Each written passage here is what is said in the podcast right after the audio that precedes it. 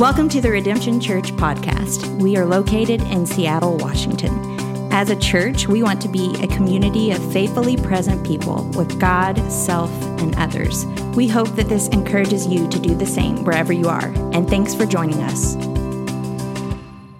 All right. Hey, Redemption family. So welcome back to my house. Um, so we're going to jump into the sermon for today. Uh, as we begin, I want to remind us of our vision. And it's very simple, uh, but it's this. We are a community that is striving to be faithfully present to God, to ourselves, and to one another. Faithfully present to God, self, and others. Which, in a time of social distancing, to be faithfully present with one another is so challenging, which means we're going to have to dig deeper. We're going to have to get more creative, as we're trying to do even today, in trying to be together. We have to be intentional about reaching out, calling, texting with one another, and trying to just stay in touch with each other. And so let's remember to be about that.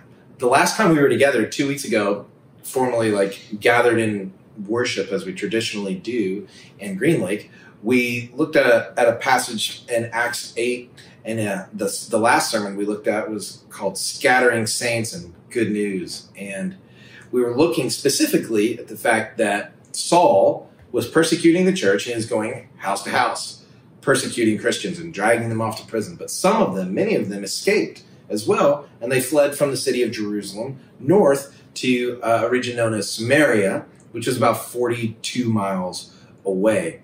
And men and women that were on the run did not just go into hiding, but rather they went to this very hostile region with very good news. And they did not keep that good news to themselves. Rather, they opened their mouths and boldly proclaimed the good news of the gospel. And what an incredible example that they set for us. And now, I guess, ironically, that's not the right word, we find ourselves scattered, though not due to religious persecution, but because of social distancing and the coronavirus. Nonetheless, we find ourselves scattered and seeking to grow as followers of Jesus. And we want to not only grow as individuals, grow if you happen to be married or with children, you want to grow as families too, but we, we want our, our neighbors to come to know Jesus. We want our city to see that that Jesus is good in spite of the fact that so much is bad and broken. And that God has not given us a spirit of fear, but of love and power and a sound mind. That's what Paul told Timothy. God does not fill his children with fear.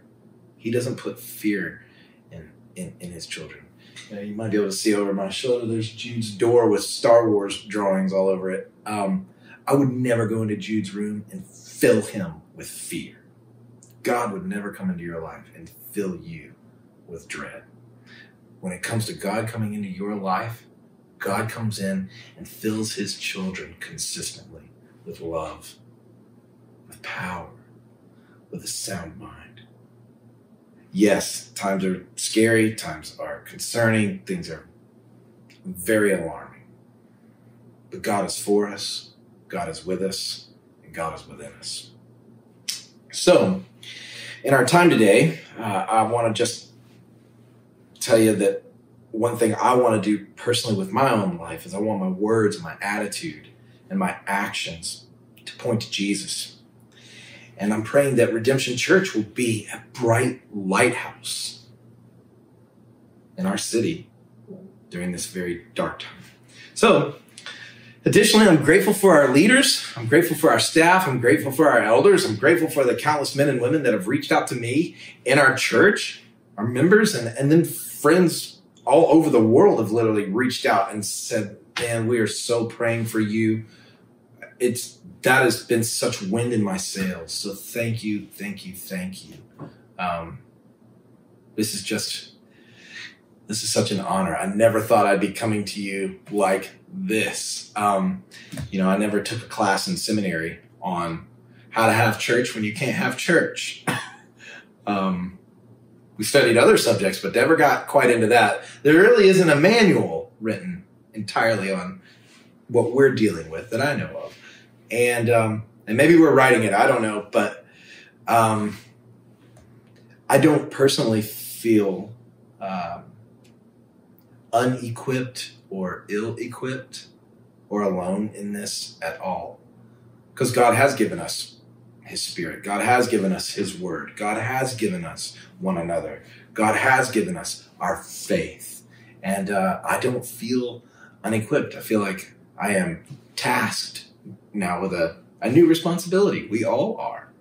And we find ourselves in the company of the early church, the New Testament apostles and the early believers, who had to go about contextualizing the gospel, responding to the situation around and still bringing the gospel of Jesus to bear in those situations. So, for example, in the New Testament, you see in Galatia, legalism had risen up within the church.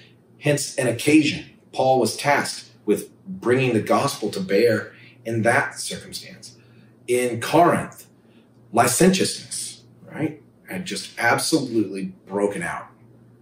And so they were tasked with responding with the gospel. In Thessalonica, they were wrestling through eschatology and whether or not Jesus had returned yet, right? And so they were tasked. Our task now is, how do we respond to our city with the good news of the gospel? What do Christians act like? What does salt and light look like now in our city during this time of social distancing? How do I follow Jesus?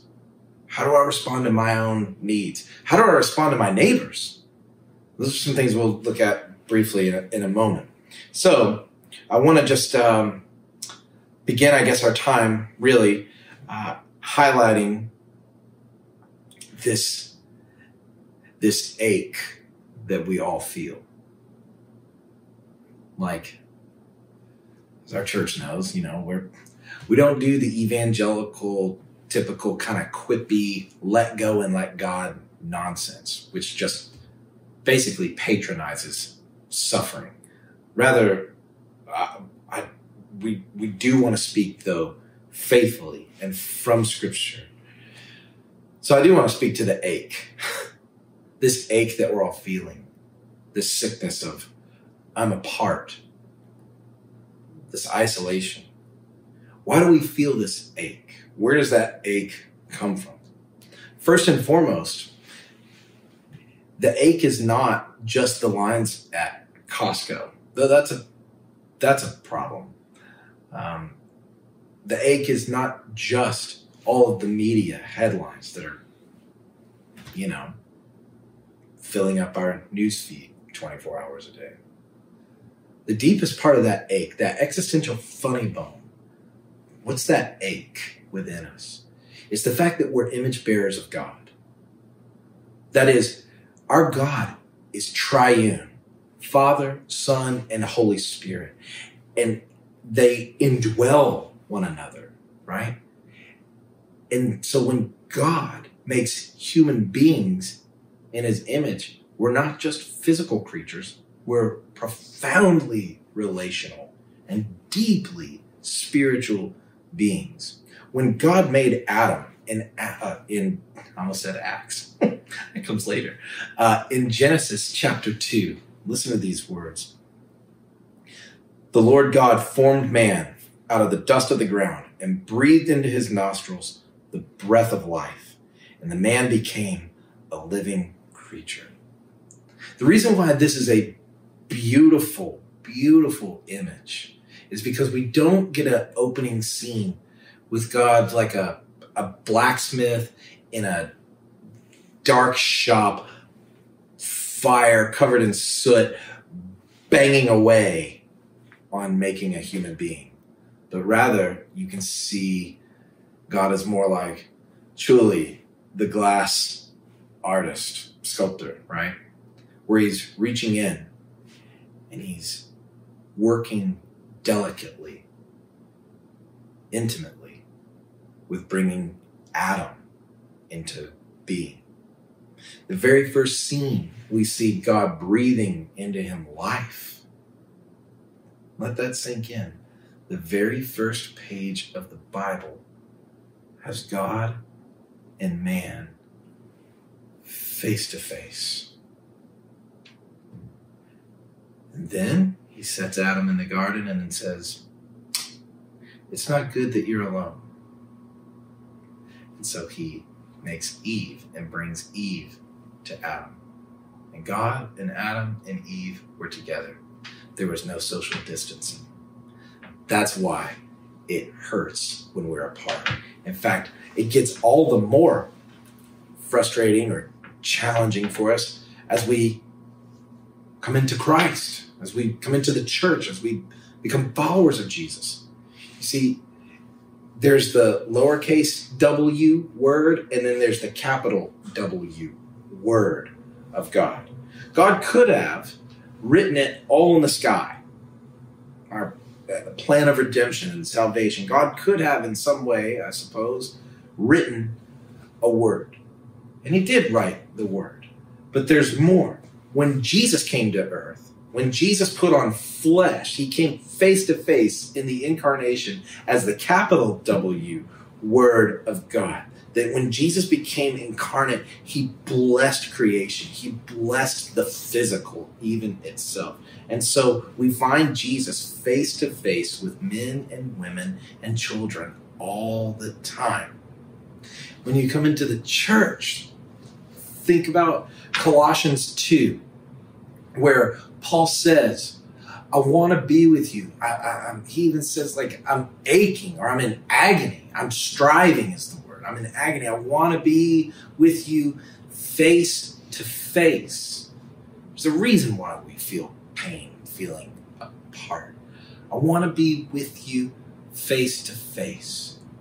In uh, Second John, verse twelve, John writes to the church and says, Beloved, I, I wish I didn't have to write with to you with pen and paper, but I want to be with you face to face so our joy can be complete. You feel that distance today? I do.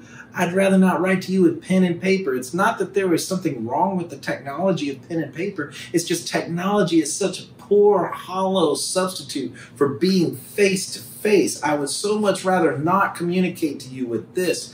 I want to take communion with you face to face. I want to stand on the stoop of outside the church and hug your neck on the way in and see you face to face. It's done for the last four years. Like, I want to be with you face to face. And this is because the church is not purely an organization.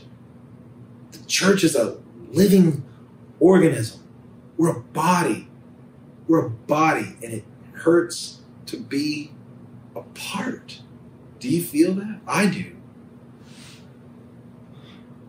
So in even recording this video, this is not about building a brand.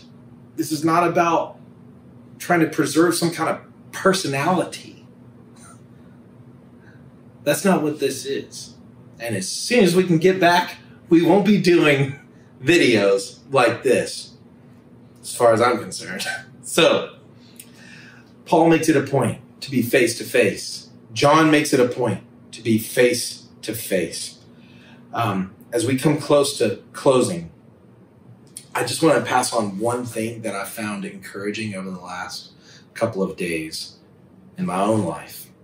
Do you remember the scene in Exodus chapter three when Moses is on the run and he sees the bush that's burning out in the distance, and then he comes up to the bush and it's not being consumed, and he's intrigued by this, and as he gets close enough to the bush, God is in the bush, and God speaks to him and tells him, take off your shoes, you're now on holy ground. See, wherever God shows up is holy. You're now on holy ground. And Moses gets the instructions to now go and liberate the people of God, that they might go out and be together and worship him, right? And then when God says, go, Moses says, well, before I go, can what's, when people say, when I say that God, God sent me, what's your name? And he says, tell them I am. I am. And in a city like ours right now, with a lot of questions of what if, the Bible meets us with an answer of, I am. What if it gets worse? What if this doesn't go away? What if, what if, what if, right? That's, we're all asking. How long is this going to go on? What if, what if, right? And God meets us and gently says, I am. I'm the answer to your what if. And this is a time where we can exercise faith in the I am. Certainly walking in wisdom, heeding the, the guidance and counsel of our, of our governor, of our, of, of our city's representatives, of, of all those who are helping us to try to get through this difficult time. Absolutely, we're going to listen. We're absolutely going to pray for our leaders. We're absolutely going to walk in wisdom. And we're going to put our faith in the I am. Um, one last thing I wanted to point out is this, uh, and it's the passage that Natalie read from Philippians two, five to eleven. That's a hymn, you know, in the early church. That's what they were singing together. And in that hymn, at the very beginning, Paul writes to the church and says, let this mind be in you that was also in Christ Jesus. Right? This mind, let this mind be in you. Literally, let this attitude be in you that was also in Christ Jesus. And then he goes on to say, what's, what was in Christ Jesus? And he says, oh, who was uh, in the form of God, did not consider equality with God a thing to be grasped, but he humbled himself, he emptied himself and took on the form of a servant, becoming obedient, even to death, even death on a cross. And therefore, God highly exalted him and is giving him the name that's above every name, that at the name of Jesus, every knee will bow and tongue confess that Jesus is Lord, to the glory of God the Father. In that emptying, that attitude that's in Jesus, what's my attitude supposed to be right now in all of this? Paul would encourage us to say, serve. The sure self-care and self-preservation, of course, is important. Yeah, let's take care of ourselves and serve. Let's empty ourselves. Let's love our neighbors with all our hearts. Let's check on our Our elderly neighbors. Go down the street. Hey, can I run errands for you? Can I go to the grocery? Can I do things for you? Let's empty ourselves. Let's, let's be mindful of the reality and speak up loudly and boldly and pray diligently for those who are suffering under targeted racism and prejudice and nonsense that is completely evil and repulsive in the eyes of God. Let's not shy away from people who don't share the same ethnic background that we do. In fact, let's pray for those that might be different. To, might not be a Caucasian male in Seattle. Might be very different, and their experience in life right now might be very, very difficult and very, very scary and very challenging.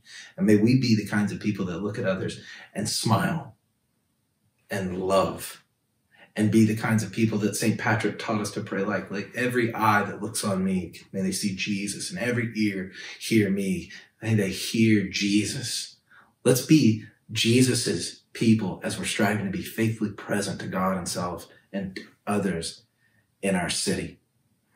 In addition to serving, and there's going to be opportunities everywhere with serving schools. And uh, and in Mary's Place, that's where we're primarily going to be focusing as a church. In addition to serving, um, let's express gratitude. Paul also says in uh, Philippians two, just a few verses later, he says, um, brothers and sisters, let's let's do everything without complaining. I don't know about you, but I feel like complaining these days um, because of the inconveniences, because of this, the, the fear, the, the, the all the things that are going on. I feel like complaining. Um, and he would say, let's serve and let's be grateful. Let's find things to be grateful for. Maybe today you can be grateful that you're hearing the gospel. Maybe you can be grateful for the fact that Natalie just led us in a, a, a time of reflection. Be grateful that Dan's leading us in worship. Be grateful that you have the technology to participate in this today. Be grateful for the fact that you'll take communion in a moment. Be grateful for the fact that God's given you faith for this hour. Be grateful for for the food in your pantry. Be grateful for the clothes on your back. Be grateful for the heart that's beating in you now. Be grateful for your next door neighbor. Be Be grateful. Find things to say thank you for and do it often. Um, I found that when I practice gratitude, my joy goes way up. And the times that I, when I'm not saying thankful are the times that I'm most miserable. So perhaps practice that discipline of gratitude. Maybe look around and tell your family today, if you happen to have family or friends nearby or kids nearby, take a moment to look somebody in the eye and say, I'm, I'm thankful for you. Express your gratitude. Um, so yeah, so stay on the lookout on social media, on uh, and, and through your email for ways that you can get involved in, in in serving. We've already been in touch with two two organizations. You're going to hear more and more about that in the days to come. And let's make ourselves available to love and serve Seattle because Jesus loves and Jesus serves Seattle. Um, I want to let you know that I am available. Our elders, our pastors are available. Our staff is available. We'll come to you. We'll visit you. We'll be with you. We'll have coffee. We can go grab tea. Like we can be together. Like we want to serve. So if you would please, please reach out with any needs that you have. And we're going to do our very best to love and serve you. So with that being said, Uh, why don't you take a moment before you take communion today and just pray and remember what you're doing when you take communion. That when you look at the bread, the piece of bread in your hand, that represents Jesus's body that was broken for you. When you uh, take a sip of wine or juice, that you remember Jesus' blood was poured out for you.